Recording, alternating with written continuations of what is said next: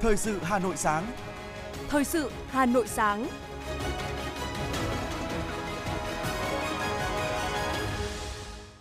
Kính chào quý vị và các bạn. Bây giờ là chương trình thời sự của Đài Phát thanh Truyền hình Hà Nội. Chương trình sáng nay, thứ bảy ngày 25 tháng 2 có những nội dung chính sau đây.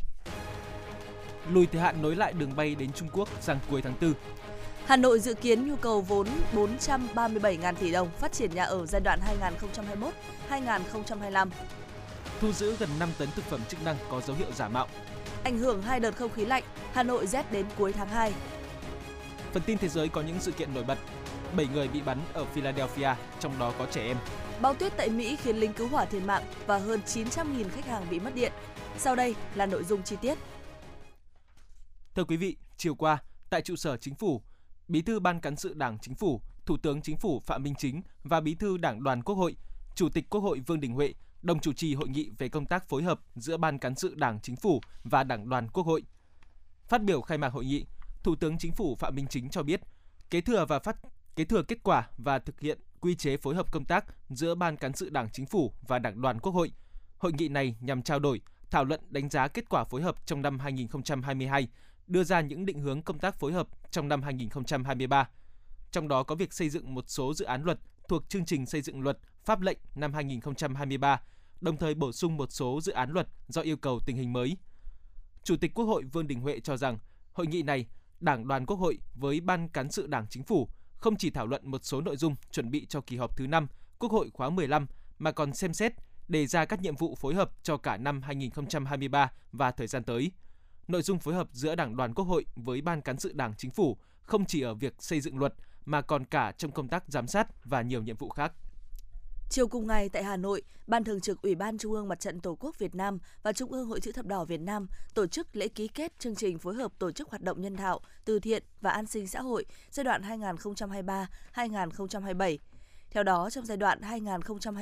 2023-2027, hai bên phối hợp thực hiện các hoạt động như tuyên truyền các giá trị nhân đạo, tinh thần tương thân tương ái, truyền thống đại đoàn kết của dân tộc Việt Nam, vận động, tiếp nhận, phân phối nguồn đóng góp tự nguyện để khắc phục khó khăn do thiên tai, dịch bệnh, sự cố nghiêm trọng và tổ chức các hoạt động nhân đạo khác, thực hiện hiệu quả các phong trào, cuộc vận động, chương trình nhân đạo do hai bên phát động. Bên cạnh đó, hai bên phối hợp tổ chức kiểm tra, giám sát, phản biện xã hội về chính sách pháp luật, hoạt động nhân đạo, từ thiện, an sinh xã hội, phối hợp tổ chức các hoạt động biểu dương, tôn vinh, khen thưởng các tổ chức, cá nhân trong và ngoài nước có thành tích xuất sắc trong công tác nhân đạo, từ thiện, an sinh xã hội – Đánh giá cao việc tổ chức lễ ký kết chương trình phối hợp giữa hai bên, Chủ tịch Ủy ban Trung ương Mặt trận Tổ quốc Việt Nam Đỗ Văn Chiến hy vọng chương trình phối hợp sẽ thành công tốt đẹp, đem lại hiệu quả thiết thực cho những người yếu thế và có hoàn cảnh khó khăn, qua đó xây dựng xã hội tốt đẹp hơn, đóng góp tích cực vào khối đại đoàn kết toàn dân tộc. Tại Công an huyện Mê Linh, cụm thi đua số 10, Công an thành phố Hà Nội tổ chức hội nghị phát động và ký giao ước thi đua vì an ninh Tổ quốc năm 2023. Dự hội nghị có Đại tá Phạm Thanh Hùng, Phó Giám đốc Công an thành phố Hà Nội, phụ trách cụm thi đua số 10. Năm 2023, Công an thành phố Hà Nội phát động phong trào thi đua với khẩu hiệu hành động xây dựng lực lượng công an thủ đô thật sự trong sạch, vững mạnh, chính quy, tinh nhuệ, hiện đại. Các đơn vị trong cụm thi đua số 10 đã thống nhất nội dung giao ước thi đua. Để phong trào thi đua năm 2023 đạt kết quả cao, Đại tá Phạm Thanh Hùng, Phó Giám đốc Công an thành phố Hà Nội đề nghị thủ trưởng các đơn vị trong cụm thi đua số 10 cần tổ chức thực hiện hiệu quả các chương trình, kế hoạch, nhiệm vụ công tác năm 2023. Các đơn vị tập trung làm tốt công tác đánh giá, dự báo sớm, sát, đúng tình hình, không để bị động, bất ngờ trong mọi tình huống. Tổ chức thực hiện vượt mức các chỉ tiêu công tác được giao, triển khai thực hiện toàn diện nội dung đề án 06 của Bộ Công an về nâng cao hiệu quả công tác nghiệp vụ cơ bản lực lượng an ninh nhân dân, tiếp tục thực hiện có hiệu quả các phong trào thi đua yêu nước, nhân rộng các mô hình điển hình tiên tiến trong phong trào toàn dân bảo vệ an ninh Tổ quốc, góp phần đảm bảo an ninh trật tự tại các địa bàn. Quận ủy, Hội đồng Nhân dân, Ủy ban Nhân dân, Ủy ban Mặt trận Tổ quốc Việt Nam quận Ba Đình tổ chức hội nghị tổng kết phong trào thi đua năm 2022 và phát động thi đua năm 2023. Phát biểu tại hội nghị, thay mặt lãnh đạo quận, Chủ tịch Ủy ban Nhân dân quận Ba Đình Tạ Nam Chiến đã phát động phong trào thi đua yêu nước quận Ba Đình năm 2023, quyết tâm phấn đấu hoàn thành và hoàn thành vượt mức 30 chỉ tiêu, 10 mục tiêu của quận năm 2023 145 chỉ tiêu của nhiệm kỳ 2020-2025 của Đảng Bộ quận. Chủ tịch Ủy ban nhân dân quận đề nghị các cơ quan, đơn vị triển khai hiệu quả các phong trào thi đua yêu nước trên tất cả các lĩnh vực nhằm huy động mọi tiềm năng, nguồn lực để thực hiện thắng lợi các nhiệm vụ chính trị, các chỉ tiêu phát triển kinh tế xã hội năm 2023 quận Ba Đình cũng tổ chức tốt đợt thi đua cao điểm nhân kỷ niệm 75 năm ngày Chủ tịch Hồ Chí Minh ra lời kêu gọi thi đua ái quốc, gắn với thực hiện hiệu quả các nhóm nhiệm vụ trọng tâm, các mục tiêu cụ thể, đẩy mạnh phát triển kinh tế xã hội, đồng thời phát huy sáng kiến, sáng tạo, đổi mới lề lối làm việc, thực hiện tốt vai trò tiên phong, gương mẫu của cán bộ, đảng viên, người đứng đầu các cơ quan, đơn vị, gắn với đẩy mạnh, học tập và làm theo tư tưởng, đạo đức, phong cách Hồ Chí Minh, để mỗi cán bộ, đảng viên, người đứng đầu của tổ chức phải là hạt nhân, là tấm gương trong các phong trào thi đua cơ sở, làm cho phong trào thi đua yêu nước trở thành phong trào hành động cách mạng sâu rộng, thiết thực và hiệu quả. Chiều cùng ngày, Quận ủy Long Biên tổ chức hội nghị triển khai bộ tiêu chí đánh giá sự chuyên nghiệp của cán bộ, công chức, viên chức, sửa đổi, bổ sung và kế hoạch lấy ý kiến góp ý việc tu dưỡng, rèn luyện đạo đức gắn với trách nhiệm nêu gương của người đứng đầu năm 2023. Bộ tiêu chí đánh giá sự chuyên nghiệp của cán bộ, công chức, viên chức, người lao động quận Long Biên bắt đầu được thực hiện lần đầu tiên từ quý 4 năm 2021. Sau một năm thực hiện, quận đã tổng hợp đánh giá theo từng quý. Cuối năm 2022, quận đã tiến hành sửa đổi, bổ sung bộ tiêu chí. Ngày 11 tháng 1 năm 2023, Ban Thường vụ quận ủy đã ban hành bộ tiêu chí mới áp dụng thực hiện từ năm 2023. Tiếp theo, hội nghị đã tiến hành gấp thăm và chọn ra 15 trường, mỗi khối chọn 5 trường để thực hiện lấy ý kiến góp ý việc tu dưỡng, rèn luyện đạo đức gắn với trách nhiệm nêu gương của người đứng đầu năm 2023. Theo kế hoạch, các trường sẽ thực hiện việc lấy ý kiến ngay trong tháng 5 năm 2023 sắp tới. Thưa quý vị và các bạn, trong những năm qua, Đoàn Thanh niên Cộng sản Hồ Chí Minh quận Hà Đông luôn phối hợp chặt chẽ với các phòng, ban, đoàn thể trên địa bàn, tích cực đổi mới công tác tuyên truyền, giáo dục cả về hình thức, nội dung, tạo sức bật mới cho công tác đoàn tại cơ sở. Những phong trào đoàn đã phát huy hiệu quả, góp phần thúc đẩy kinh tế xã hội trên địa bàn quận, đó là xung kích phát triển kinh tế xã hội, đồng hành với thanh niên lập thân, lập nghiệp. Hàng năm, quận đoàn Hà Đông xây dựng kế hoạch hành động theo chủ đề năm của Trung ương đoàn và thành phố Hà Nội, như đoàn thanh niên khối phường tập trung đẩy mạnh hoạt động tuổi trẻ, tham gia xây dựng trật tự văn minh đô thị, thiết thực góp phần xây dựng đô thị sáng xanh sạch đẹp văn minh. Đoàn viên thanh niên khối cơ quan, doanh nghiệp tập trung xây dựng công sở văn minh hiện đại, thực hiện cải cách hành chính với mô hình văn phòng xanh, cơ quan xanh. Chi đoàn văn minh công sở, câu lạc bộ thanh niên chung tay cải cách hành chính thường xuyên nâng cao trình độ tay nghề, chuyên môn nghiệp vụ, chủ động đăng ký đảm nhận và hoàn thành khâu khó, việc mới tại cơ quan đơn vị. Nhận thấy sản phẩm truyền thống và sản phẩm nông nghiệp của thanh niên nói riêng và của nhân dân quận Hà Đông nói chung, đặc biệt là các sản phẩm có chất lượng tốt chưa có không gian trưng bày và giới thiệu quảng bá. Đoàn thanh niên phường Kiến Hưng đã tập hợp một số thanh niên có chung niềm đam mê sở thích, quyết tâm lập nghiệp. Mô hình gian hàng thanh niên được hình thành với hơn 10 đoàn viên tập trung trưng bày và bán những sản phẩm truyền thống nổi tiếng của địa phương và các sản phẩm nông nghiệp sạch việc thu mua các sản phẩm đặc trưng của các địa phương trên địa bàn quận không chỉ đáp ứng nhu cầu thị trường, tạo thu nhập mà từ đây đã định hướng giúp thanh niên thay đổi nhận thức của mình trong việc khai thác tiềm năng thế mạnh của địa phương. Chị Lê Thủy Linh, Bí thư Đoàn Thanh niên phường và ông Hoàng Văn Mạnh, Phó Bí thư Đảng ủy phường Kiến Hưng, quận Hà Đông cho biết. Chúng tôi tích cực quảng cáo trên các trang truyền thông, trang fanpage chính thống của ừ, gian hàng thanh niên phường Kiến Hưng nhờ sự hỗ trợ của quận đoàn Hà Đông Hội Liên hiệp Thanh niên quận Hà Đông để quảng cáo, quảng bá cái sản phẩm rau cũng như là rau củ quả an toàn tới ờ, đông đảo người dân trên địa bàn. Đây cũng là một mô hình để phát triển kinh tế nhưng mà ngoài cái ờ, cái cái việc đó thì còn có ý nghĩa là các bạn ờ, quảng bá giới thiệu các cái sản phẩm của làng nghề của mình ra đến thị trường cả nước và giúp cho cái làng nghề được ờ, phát triển. Đi từng ngõ, gõ từng nhà, ra từng người là cách mà tuổi trẻ phường Văn Quán, quận Hà Đông đã và đang đẩy mạnh triển khai tuyên truyền hướng dẫn, hỗ trợ người dân cài đặt nền tảng công dân số thủ đô và các ứng dụng thương mại, giúp người dân tiếp cận với dịch vụ hành chính công, từng bước xây dựng công dân số. Đây là lực lượng mang tính huy động sức mạnh toàn dân, ở gần dân, sát dân và là cánh tay nối dài của chính quyền để thực hiện các nhiệm vụ chuyển đổi số quốc gia. Chị Tạ Thị Tâm, Bí thư Đoàn Thanh niên phường và ông Đinh Văn Long, Phó Chủ tịch Ủy ban nhân dân phường Văn Quán, quận Hà Đông cho biết. À, thực hiện ý kiến chỉ đạo của quận đoàn Hà Đông thì đoàn phường Văn Quán đã thành lập các cái tổ hỗ trợ uh, chuyển đổi số cộng đồng tại uh, các khu dân cư do chính các bạn bí thư chi đoàn làm tổ trưởng. Uh, và tại đây thì các bạn với tinh thần thanh niên sung kích thì các bạn trực tiếp hỗ trợ đến từng hộ gia đình cũng như là uh, thành lập nhóm Zalo để cho người dân có thể quét mã vào nhóm để các bạn có thể trực tiếp hỗ trợ 24 trên 24. Lực lượng đoàn viên thanh niên là ờ, Ờ, lực lượng rất là trẻ, trong đó thì có rất nhiều ờ, các bạn có am hiểu về trình độ công nghệ thông tin thì từ đó đã phát huy cái hiệu quả rất là tích cực để bà con nhân dân từng hộ gia đình hiểu thêm về cái chuyển đổi số cũng như là đã cái số lượng mà đăng ký ờ, tài khoản dịch vụ công cũng như là triển khai cái dịch vụ công trực tuyến đạt hiệu quả rất là cao và số lượng rất là lớn. Với phương châm học tập bác từ những việc làm nhỏ nhưng thiết thực, từ đầu năm nay, Quận đoàn Hà Đông đã triển khai nhiều hoạt động ý nghĩa, trong đó có công trình thanh niên xây dựng nhà tình nghĩa cho các gia đình chính sách, thanh niên sung phong có hoàn cảnh khó khăn trên địa bàn, hỗ trợ gia đình nghèo, đoàn viên thanh niên có hoàn cảnh khó khăn ở các vùng sâu vùng xa. Chị Hoàng Thị Huyền Trang, Bí thư Quận đoàn Hà Đông nói: thì quận đoàn Hà Đông cũng khẩn trương ờ, lên ý tưởng và cũng muốn góp phần để giúp cho hệ thống chính trị giảm bớt cái gánh nặng. Chính vì vậy thì chúng tôi muốn rằng là À, có thể góp một phần à, công sức nhỏ bé của mình để giúp cho à, công tác trên địa bàn quận sẽ được tốt hơn. Từ những hoạt động phong trào thiết thực được tuổi trẻ Hà Đông thực hiện đã góp phần nâng cao chất lượng công tác giáo dục đạo đức, lối sống văn hóa, tạo môi trường lành mạnh cho đoàn viên, thanh thiếu nhi tu dưỡng rèn luyện. Từ đó, phát huy vai trò sung kích của tuổi trẻ trong phát triển kinh tế xã hội, xây dựng đất nước ngày càng giàu mạnh, văn minh.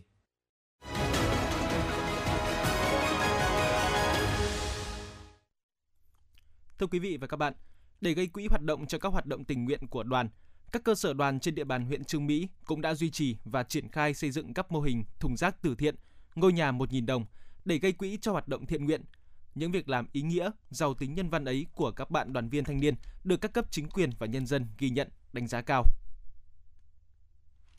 Để gây quỹ cho các hoạt động tình nguyện của đoàn, từ 3 năm nay, đoàn xã Hợp Đồng huyện Trương Mỹ cũng đã triển khai mô hình thu gom phế liệu gây quỹ từ thiện, xây dựng sân chơi thiếu nhi, tặng nhà nhân ái và những xuất quà ý nghĩa được gửi tới các hộ gia đình nghèo có hoàn cảnh khó khăn trên địa bàn xã. Chị Lưu Thị Thảo, bí thư đoàn xã Hợp Đồng huyện Trương Mỹ chia sẻ. Vâng, à, mô hình à, thu gom phế liệu của đoàn xã Hợp Đồng thì được triển khai bắt đầu từ năm 2021 và chúng tôi đã triển khai được à, qua 3 năm. Thì từ cái mô hình thu gom phế liệu này thì chúng tôi cũng đã triển khai một cái chương trình là gây quỹ để giúp đỡ các à, gia đình có hoàn cảnh khó khăn, các đoàn viên, các trẻ em có hoàn cảnh khó khăn. Và trong cũng qua cái mô hình này thì chúng tôi cũng muốn là để truyền tải các cái thông điệp về bảo vệ môi trường đến bà con nhân dân cũng như các đồng chí đoàn viên thanh niên trong tri đoàn cũng như trong toàn xã. Hiện nay mô hình cũng đã được triển khai tại tất cả các chi đoàn trong toàn xã và được nhân dân đồng tình ủng hộ vì ý nghĩa nhân văn của chương trình. Anh Nguyễn Văn Thủy, thôn Thái Hòa, xã Hợp Đồng, huyện Trương Mỹ nói. Tôi là một người dân thì tôi hoàn toàn à, ủng hộ cái à, mô hình à, thu gom phế liệu để ủng hộ quỹ từ thiện của các bạn và cảm thấy là các bạn ở trong xã này rất là nhiệt tình và đoàn thanh niên rất là chu đáo để, để tôi ờ, mong là nhân dân ờ, mọi người sẽ chung tay ủng hộ để giúp đỡ cho quỹ từ thiện để phát triển sau này phát triển mạnh hơn ạ. Từ nguồn quỹ của mô hình thu gom phế liệu gây quỹ từ thiện, từ năm 2020 đến nay, trên địa bàn xã Quảng Bị đã có hơn 10 ngôi nhà nhân ái được xây dựng, sửa chữa từ sự hỗ trợ của các bạn đoàn viên thanh niên trong xã, hỗ trợ cho các hộ nghèo và gia đình chính sách có hoàn cảnh khó khăn. Bạn Nguyễn Thị Hải Yến, bí thư đoàn xã Quảng Bị, huyện Trương Mỹ cho hay. Với hai chương trình chính của chúng tôi, đó chính là một là chương trình ờ, quỹ ngôi nhà 1.000 đồng thì được ờ, gây dựng bằng tất cả các bạn đoàn viên thanh niên, các em đội viên mỗi tuần là 1.000 đồng sẽ ủng hộ vào quỹ 1.000 đồng đó. Và cái mô hình thứ hai là thu gom tái chế rác thải vào ngày thứ bảy chủ nhật hàng tuần thì mỗi tuần chúng tôi sẽ đều giao quân vào một buổi và đi thu gom tại các hộ dân trong trên địa bàn xã và từ đó thì cũng gây được quỹ cùng với ờ, những cái mô hình khác ví dụ như là uh, tiêu thụ uh, nông sản đến thời điểm hiện tại là cũng đã được trên 30 triệu đồng ạ. Trên cơ sở đánh giá mô hình, huyện đoàn Trương Mỹ cũng đã tuyên truyền khuyến khích nhân rộng các mô hình hay hiệu quả đến các cơ sở đoàn trực thuộc, phát huy vai trò của tuổi trẻ để gây quỹ cho hoạt động từ thiện. Các mô hình 1.000 đồng thu gom phế liệu hay mô hình rửa xe gây quỹ cũng đã được các cơ sở đoàn trong toàn huyện triển khai nhân rộng. Hiện nay, huyện đoàn Trương Mỹ cũng đã gây quỹ từ thiện được gần 500 triệu đồng từ việc xây dựng các mô hình gây quỹ từ thiện và nguồn ủng hộ, đóng góp của các bạn đoàn viên thanh niên và những nhà hảo tâm. Chị Đặng Thùy Linh, Phó Bí thư huyện đoàn Trương Mỹ cho biết. À, trong thời gian vừa qua thì à, một số xã là bước đầu thì được cái sự chỉ đạo của huyện đoàn thì đã thực hiện cái mô hình à, đó là các cái công trình thanh niên bằng cái việc mà à, thu gom à, rác thải. À, bên cạnh cái việc là để xây xây sửa các ngôi nhà cho các cái gia đình à, có hoàn cảnh khó khăn hay là gia đình thiếu niên nhi đồng gặp khó khăn thì nó có các cái suất các bạn ấy gây quỹ và đã tạo ra các cái suất học bổng cho thiếu nhi nghèo và đồng thời là xây sân chơi dùng cái quỹ đấy để xây dựng sân chơi thiếu nhi và được đông đảo người dân rất là ủng hộ đồng tình và bây giờ người dân cũng rất là chào đón các cái công trình đó ờ, cũng như là ghi nhận cái ờ, kết quả hiệu quả của công trình. Từ nguồn quỹ từ thiện đó, thời gian qua, huyện đoàn Trương Mỹ cũng đã triển khai một loạt các công trình sân chơi thiếu nhi, xây sửa nhà nhân ái và tặng quà cho các hộ nghèo, gia đình chính sách có hoàn cảnh khó khăn, ổn định cuộc sống.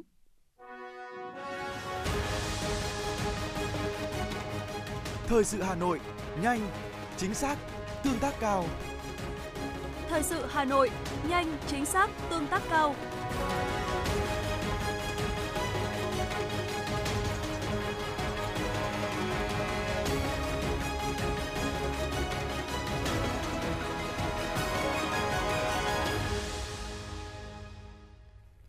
Những thông tin kinh tế sẽ tiếp nối chương trình. Trong tuần này, các thương hiệu thép trong nước đã tăng giá bán thép cuộn CB240. Thép trong nước đã tăng giá lần thứ 5 kể từ đầu năm đến nay. Tính riêng chỉ trong tháng 2, một số thương hiệu thép trong nước đã tăng giá lần thứ hai liên tiếp. Theo Hiệp hội Thép Việt Nam, giá nguyên vật liệu tăng nhiều khiến các nhà máy trong nước tăng giá bán nhiều lần để bù lại giá thành sản xuất và giảm lỗ. Do đó, giá sắt thép dự báo sẽ tiếp tục tăng trong thời gian tới khi nguồn cung quặng sắt eo hẹp, trong khi nhu cầu có xu hướng tăng cao hơn. Hiện nay, các nhà sản xuất thép trong nước đang phải đối mặt với hàng loạt khó khăn như nhu cầu xây dựng toàn cầu giảm, giá nguyên vật liệu đầu vào tăng và dư thừa nguồn cung từ cuối năm 2022. Trong bối cảnh thị trường chưa có nhiều thay đổi, triển vọng ngành thép trong năm 2023 được dự báo tiếp tục khó khăn, đặc biệt trong nửa đầu năm. Bên cạnh đó, triển vọng trong năm này của các doanh nghiệp thép cũng bị đè nặng bởi sự ảm đạm của thị trường bất động sản dân cư. Tin từ Cục Hàng không Việt Nam cho biết, các hãng hàng không Việt Nam phải tạm thời lùi thời hạn khai thác đến Trung Quốc tới cuối tháng 4 hoặc sang tháng 5 năm 2023 để chờ các quyết định tiếp theo của Trung Quốc về việc cho phép khách du lịch đến Việt Nam. Trước đó, sau khi Trung Quốc dỡ bỏ các hạn chế với các chuyến bay quốc tế thường lệ từ ngày 8 tháng 1 năm 2023, các hãng hàng không Việt Nam đều xây dựng kế hoạch khai thác thị trường này với các bước đi thận trọng, tập trung chủ yếu vào đối tượng khách công vụ, thương nhân, thăm thân và du học sinh. Dự kiến, lượng khai thác sẽ tăng dần từ tháng 4 năm 2023 với hy vọng sẽ đón được nguồn khách du lịch quốc tế từ Trung Quốc. Cùng với đó, các hãng Việt Nam đều xây dựng kế hoạch khai thác từ các thành phố của Việt Nam đến nhiều điểm, thành phố của Trung Quốc theo hình thức khai thác thường lệ và thuê chuyến. Điều này để đón đầu sự phục hồi du lịch quốc tế giữa hai nước từ lịch bay mùa hè 2023 bắt đầu từ ngày 28 tháng 3. Tổng công ty Cảng hàng không Việt Nam vừa có yêu cầu hai cảng hàng không quốc tế Nội Bài, Tân Sơn Nhất chuẩn bị các điều kiện để chuẩn để triển khai thu phí không dừng phương tiện vào sân bay. Mức phí vào các sân bay vẫn giữ nguyên mức thu tiền mặt như hiện nay, song không dùng tiền mặt như trước. Hệ thống thu phí tại sân bay được liên thông với các trạm thu phí đường bộ. Chủ xe có thể sử dụng các loại thẻ VETC, ePass để vào sân bay. Theo rà sát của ACV, hiện nay 21 sân bay đơn vị quản lý, trừ sân bay Vân Đồn, đã hoàn tất lắp đặt thiết bị thu phí không dừng. Ngay sau khi Cục Đường bộ Việt Nam phê duyệt kết nối dữ liệu sẽ triển khai thí điểm. Tiếp theo là những thông tin đáng chú ý khác. Thiết thực chào mừng 80 năm đề cương về văn hóa Việt Nam, Sở Văn hóa và Thể thao Hà Nội xây dựng kế hoạch tổ chức Liên hoan ca múa nhạc Hà Nội năm 2023 với chủ đề Văn hóa, hội tụ, bản sắc và phát triển. Theo đó, Liên hoan ca múa nhạc Hà Nội năm 2023 được phát động trên toàn thành phố nhằm tuyên truyền sâu rộng giá trị lịch sử và thực tiễn của đề cương về văn hóa Việt Nam, cũng như các nghị quyết của Đảng về phát triển văn hóa, nêu cao truyền thống lịch sử, văn hóa và cách mạng của dân tộc, giáo dục tư tưởng chính trị, lòng yêu nước, niềm tự hào, tự tôn dân tộc, khắc sâu đạo lý uống nước nhớ nguồn. Thông qua liên hoan góp phần tuyên truyền, quảng bá về đất nước và con người Việt Nam, tạo không khí vui tươi, phấn khởi trong quần chúng nhân dân. Liên hoan cấp thành phố dự kiến diễn ra vào tháng 3 năm 2023 tại các cụm cơ sở quận, huyện và không gian đi bộ khu vực Hồ Hoàn Kiếm và phụ cận. Căn cứ kết quả đánh giá của ban giám khảo, ban tổ chức sẽ trao 2 giải nhất, 10 giải nhì, 10 giải ba, 8 giải khuyến khích và 15 giải khuyến khích phong trào cơ sở cho các đơn vị tổ chức tốt liên hoan cấp cơ sở cùng nhiều giải thưởng chuyên đề khác. Ủy ban nhân dân thành phố Hà Nội vừa ban hành quyết định phê duyệt kế hoạch phát triển nhà ở thành phố Hà Nội giai đoạn 2021-2025. Theo đó, Hà Nội dự kiến tổng nhu cầu vốn để đầu tư xây dựng nhà ở trên địa bàn thành phố giai đoạn 2021-2025 là khoảng 437.000 tỷ đồng. Kế hoạch xác định mục tiêu, chỉ tiêu phát triển nhà ở thành phố giai đoạn 2021-2025 bảo đảm phù hợp với chương trình phát triển nhà ở thành phố giai đoạn 2021-2020 đã được phê duyệt dự báo nhu cầu nhà ở của các nhóm đối tượng làm cơ sở phát triển các loại hình nhà ở phù hợp cũng như dự báo chuẩn bị dành quỹ đất cần thiết để đáp ứng nhu cầu phát triển nhà ở của thành phố giai đoạn 2021-2025, đồng thời làm cơ sở để quản lý, kiểm soát hiệu quả công tác phát triển nhà ở và triển khai thực hiện các dự án đầu tư nhà ở trên địa bàn thành phố, đảm bảo mục tiêu định hướng phát triển nhà ở và thị trường bất động sản ổn định, công khai, minh bạch, thu hút các nguồn vốn đầu tư phát triển nhà ở về nhu cầu vốn và dự kiến nguồn vốn phát triển nhà ở, Ủy ban nhân dân thành phố dự kiến tổng nhu cầu vốn để đầu tư xây dựng nhà ở trên địa bàn thành phố giai đoạn 2021-2025 là khoảng 437.000 tỷ đồng. Tại Hà Nội, báo Sức khỏe và Đời sống tổ chức lễ tri ân các thầy thuốc y học cổ truyền nhân kỷ niệm 68 năm Ngày Thầy thuốc Việt Nam và tọa đàm vai trò của dược liệu trong phòng và trị ho. Theo đánh giá của Tổ chức Y tế Thế giới, Việt Nam là một trong những nước hàng đầu trên thế giới có hệ thống y học cổ truyền phát triển lâu đời và đóng góp tích cực vào sự nghiệp chăm sóc sức khỏe nhân dân. Tuy nhiên, trong vài năm trở lại đây, trên mạng xã hội Facebook, YouTube xuất hiện tràn lan các video quảng báo, quảng cáo các bài thuốc đông y lừa đảo. Trước thực tế này, bác sĩ Trần Thái Hà, trưởng phòng kế hoạch tổng hợp Bệnh viện Y học Cổ truyền Trung ương cho rằng, người thầy thuốc muốn trị bệnh tốt thì cần phải chẩn đoán bệnh chính xác, từ đó đưa ra phương án bài thuốc điều trị hiệu quả. Các phương pháp điều trị gồm cả thuốc và các biện pháp không dùng thuốc như châm cứu, xoa bóp, bấm huyệt, khí công, dưỡng sinh. Với những người tự mua thuốc quảng cáo trên mạng thì ngay từ đầu họ đã sai. Sai vì nếu không được chẩn đoán thì liệu rằng thuốc mà họ mua có điều trị đúng căn bệnh hay không? Nguy hiểm hơn nữa là mua phải những loại thuốc không nguồn gốc tại những cơ sở không uy tín. Nhân dịp này, báo Sức khỏe và Đời sống đã tổ chức tri ân các thầy thuốc y học cổ truyền vì những đóng góp cao cả trong việc bảo vệ và chăm sóc sức khỏe nhân dân. Đội quản lý thị trường số 1 Cục Quản lý Thị trường thành phố Hà Nội đã chủ trì phối hợp với Cục Cảnh sát Hình sự, Bộ Công an và Công an quận Hoàng Mai, thành phố Hà Nội tiến hành kiểm tra đột xuất điểm tập kết kinh doanh hàng hóa tại địa chỉ khu đô thị Tham City, quận Hoàng Mai, Hà Nội. Tại thời điểm kiểm tra, lực lượng chức năng đã tạm giữ gần 1 tấn bao bì tem nhãn và gần 2 tấn thành phẩm, nguyên liệu thuốc và thực phẩm chức năng tương đương hàng triệu viên các loại hình viên nhộng. Tất cả các viên thuốc được đựng trong các túi lớn, không có bao bì nhãn mác. Chủ cơ sở cũng không xuất trình được các giấy tờ hợp pháp liên quan đến kinh doanh các loại hàng hóa trên. Theo ông Hoàng Đại Nghĩa, đội trưởng đội quản lý thị trường số 1, lực lượng chức năng mất rất nhiều thời gian để xác minh và kiểm tra được đối tượng bởi sự tinh vi trong cách thức giao dịch. Đối tượng thường xuyên thay đổi các điểm chữ hàng hóa để đánh lạc sự chú ý của người dân cũng như cơ quan chức năng. Mọi sự dịch chuyển đều diễn ra nhanh chóng và chuyên nghiệp bằng cách đóng thùng, sử dụng thang máy và xe tải chờ sẵn ở chân tầng hầm và chuyển sang địa điểm khác.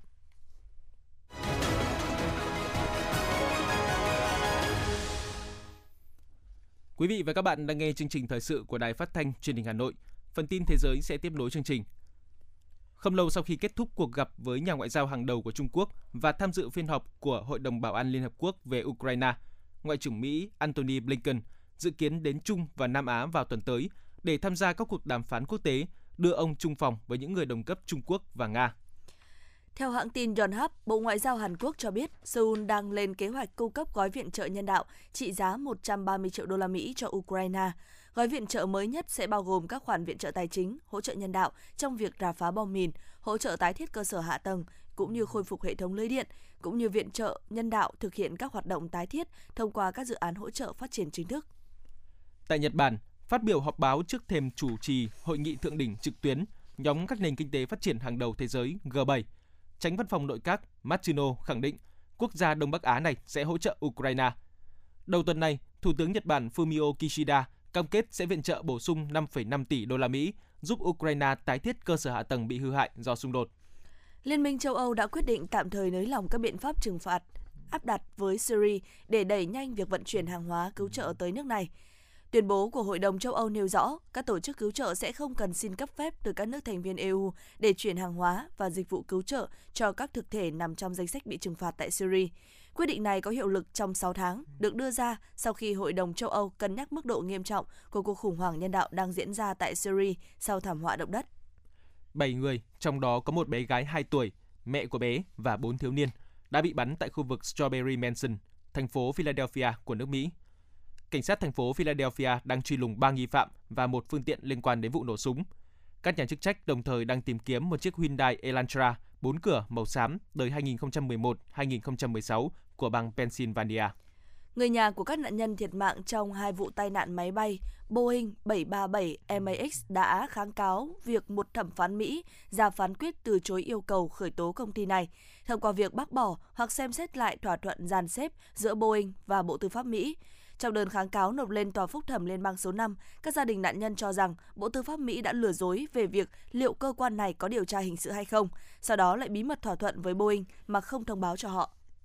Theo số liệu chính thức của cơ quan thống kê Liên bang Đức công bố, nền kinh tế Đức đang trên bờ vực suy thoái khi sản lượng kinh tế cuối năm 2022 sụt giảm nhiều hơn so với dự báo, ở mức âm 0,4% thay vì âm 0,2%.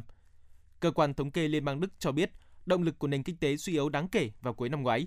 Nguyên nhân chính là do chi tiêu tiêu dùng tư nhân giảm 1% so với quý trước do lạm phát cao, thêm vào đó là sự sụt giảm đầu tư của các công ty.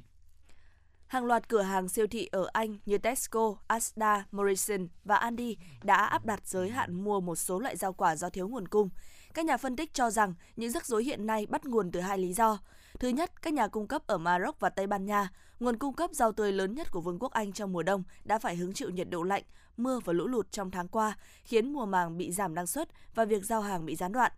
Thứ hai, những người nông dân ở Anh đã phải vật lộn để cung cấp điện cho nhà kính của họ trong bối cảnh giá năng lượng tăng cao. Bão tuyết đã đổ bộ vào khu vực Đại Bình Nguyên Bắc Mỹ và Thượng Trung Tây nước Mỹ, khiến một lính cứu hỏa thiệt mạng, gần 1 triệu khách hàng bị mất điện.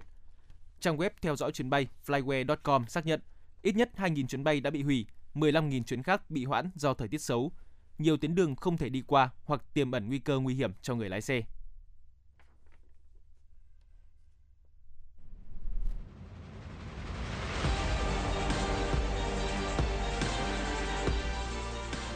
Bản tin thể thao. Bản tin thể thao.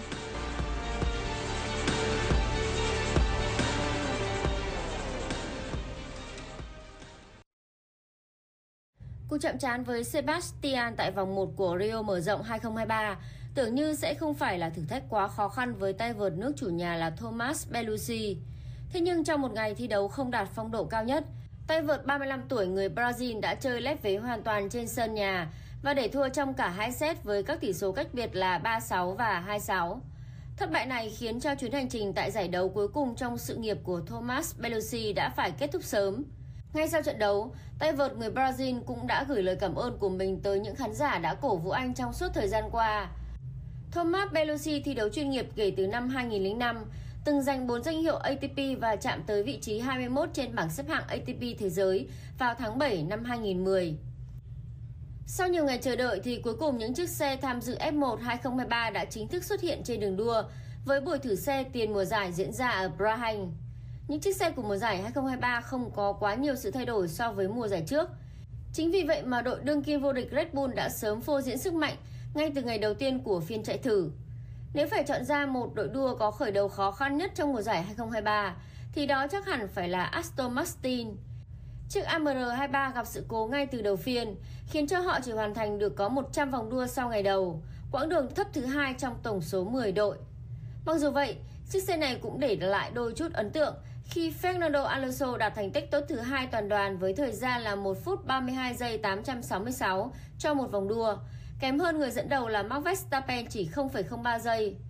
Nhà đương kim vô địch cho thấy sự hòa nhập nhanh chóng cùng độ ổn định của chiếc xe mới RB19 khi một mình anh hoàn tất 157 vòng, giúp đội đua Red Bull hoàn thành được quãng đường dài nhất trong tổng số 10 đội. Xếp thứ ba và thứ tư trên bảng thời gian là bộ đôi Carlos Sainz và Charles Leclerc. Trong khi hai tay lái của Mercedes dường như tập trung hơn vào việc thử nghiệm độ bền của chiếc WK14 bởi Lewis Hamilton và Russell chỉ xếp lần lượt ở vị trí thứ 6 và 9. Dù họ hoàn tất tổng cộng tới 152 vòng đua, nhiều thứ hai chỉ sau Red Bull.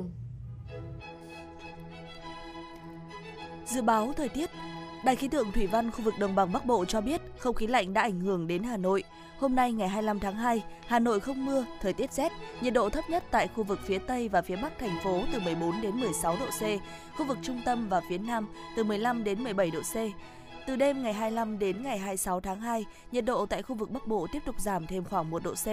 Ảnh hưởng đợt không khí lạnh tăng cường bổ sung, từ ngày 26 đến 28 tháng 2, Hà Nội không mưa, nhiệt độ giảm về đêm, thời tiết tiếp tục rét. Trong đợt không khí lạnh này, nhiệt độ thấp nhất tại Hà Nội phổ biến từ 13 đến 15 độ C, vùng núi từ 12 đến 14 độ C.